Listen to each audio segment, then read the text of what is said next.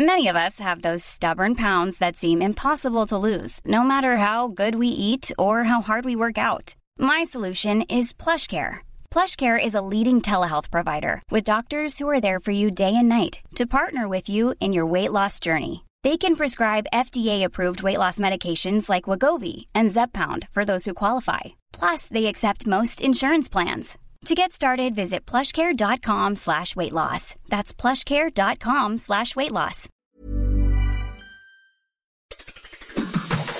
On today's Smart 7, fingers crossed for tax cuts. Could you be the next Karate Kid? And lots more. It's Wednesday, 22nd of November. It's Kimchi Day and happy birthday, Scarlett Johansson. The Smart 7. It's news, but not the news.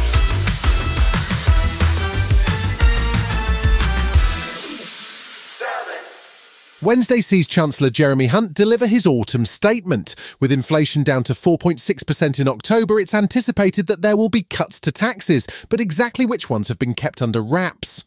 In advance of the official statement, there was good news for those on the minimum wage, as it's set to rise by more than a pound to £11.44 pence from April next year, and it'll apply to workers aged 21 and 22 for the first time. New Chief Secretary to the Treasury Laura Trott made the announcement and says it'll mean over £1,800 per year for full time workers, in line with the recommendations of the Low Pay Commission. There was good news too as the government borrowed less than expected so far this year, all of which makes significant tax cuts more likely. But the Assistant General Secretary of the TUC, Kate Bell, says it's important to consider the toll that inflation has taken on the cost of living. What we've got to look at is what's happening to living standards. And I think most people who've suffered 13 years of real wages falling may welcome a tax cut, but they're not going to see that reversing that decades long decline in living standards. It's set to be a big week for Prime Minister Rishi Sunak, who announced five new priorities, not to be confused with his existing pledges on Monday.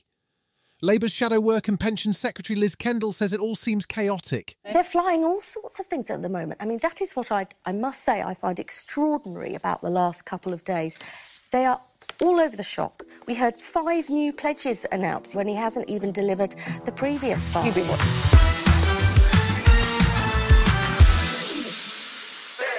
The COVID inquiry is featuring the medical and scientific heavyweights from the pandemic era this week. We had Sir Patrick Vallance on Monday, and Tuesday saw Chief Medical Officer for England, Sir Chris Whitty, on the stand.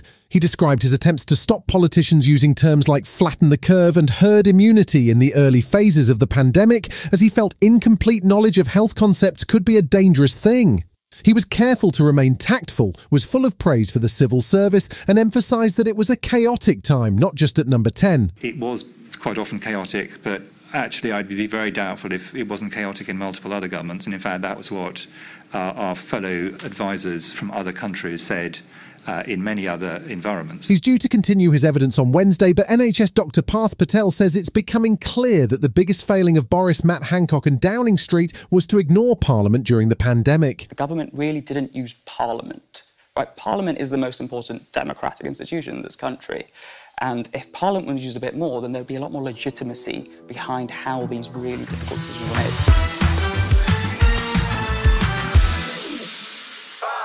An inquiry into the investigation of the disappearance of Nicola Bulley has found that Lancashire police made mistakes that were avoidable and unnecessary. The 45 year old went missing in January, prompting a three week search operation that ended when her body was found in the River Wyre. The inquiry criticised Lancashire Police for the release of personal information about Nicola, including the fact that she had been struggling with the symptoms of menopause and alcohol issues. Lancashire Police accepted the findings of the report. Chief Executive of the College of Policing, Andy Marsh, who carried out the inquiry, says the event should have been declared a critical incident much sooner. We found the constabulary did not recognise the extent of the media interest in this case or the impact that it was having on public confidence. The coverage of Nicola's disappearance was on a par with many national media stories in recent times and was one of, if not the most high profile media incident that Lancashire Constabulary has ever experienced.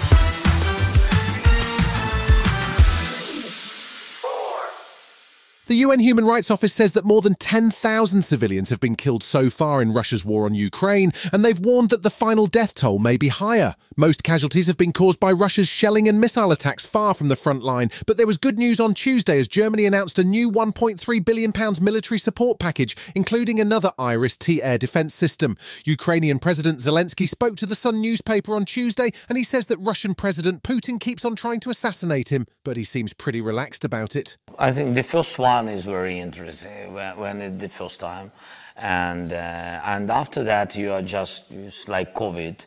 First of all, people don't know what to do with it, and it's looking very scary. Then after that, just intelligence just sharing with you detail that one more group came to Ukraine to manage this. So, Still to come on the Smart 7, Doctor Who is back with a bang and you could still be the Karate Kid. Right after this.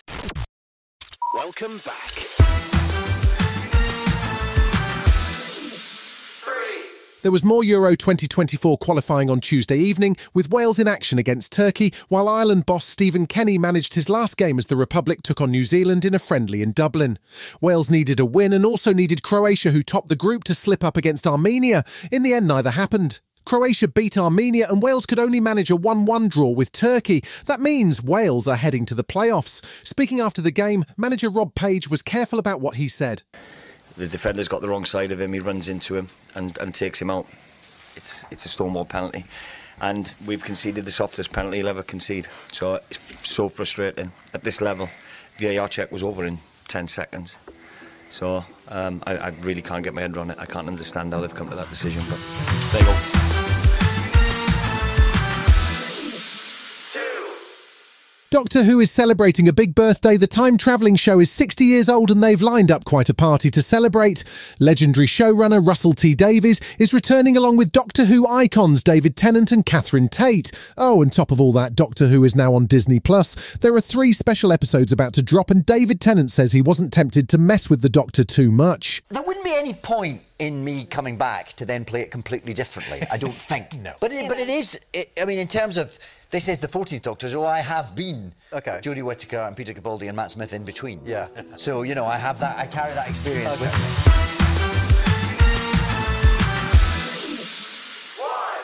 Way back in 1984, we were first introduced to the wonders of Mr. Miyagi and his wax on, wax off philosophy that helped to create The Karate Kid. There have been two sequels and a reboot since, and the Netflix hit series Cobra Kai continues the story 34 years later. Now, there's set to be a new movie starring original Karate Kid Ralph Macchio alongside Jackie Chan, and well, potentially you. Find out more at karatekidcasting.com. We're looking for next Karate Kid.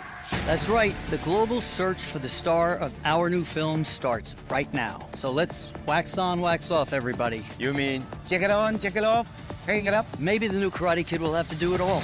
I'm excited. You excited? I'm very, very excited. Let's do it. You've been listening to The Smart 7. We'll be back tomorrow at 7 a.m. Hit that follow button and have a great day. Give us seven minutes, we'll give you the world.